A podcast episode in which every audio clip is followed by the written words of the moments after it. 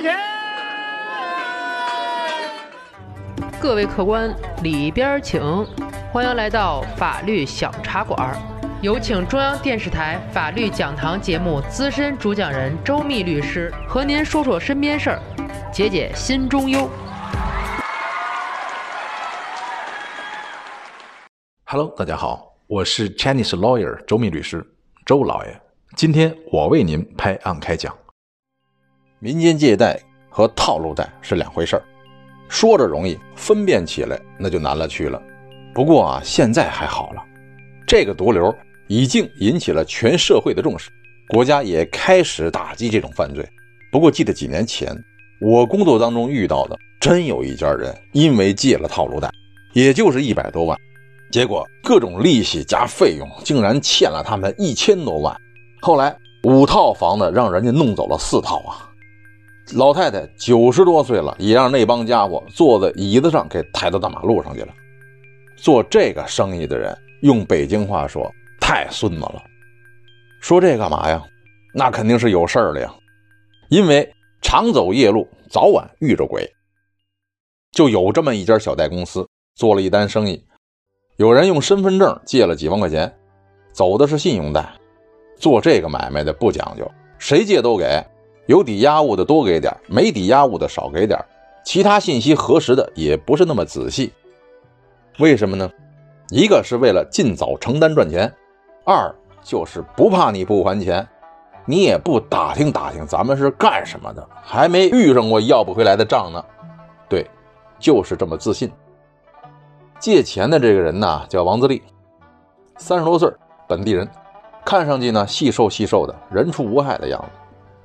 王自立本来有家庭，有正经职业，但是因为喜欢上了网络赌博，欠了好些债。后来工作没了，媳妇也跟他离婚了，现在就是孤家寡人。这回借钱呢，还是赌博用的。他借的这个钱，借期只有一个月，到了还钱的时候，王自立是人没来，钱也没来。小贷公司的经理安排人打电话没接，到家找去吧，没在。经理生气了，找催收的堵他去。没两天找到他了，带回公司一算账，三万多的本金，连利息带违约金七万多。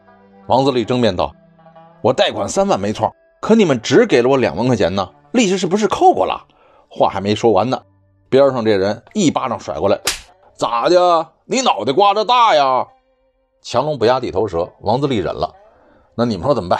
我没钱，要不，要不你们再借我点。最后商量，由这家公司给王自立办理抵押房产的贷款。长话短说，还款的日子又到了，王自立还是没钱还账。小贷公司找上门来跟王自立谈卖房还债的事儿王自立表面答应了，可是他心里啊另有打算。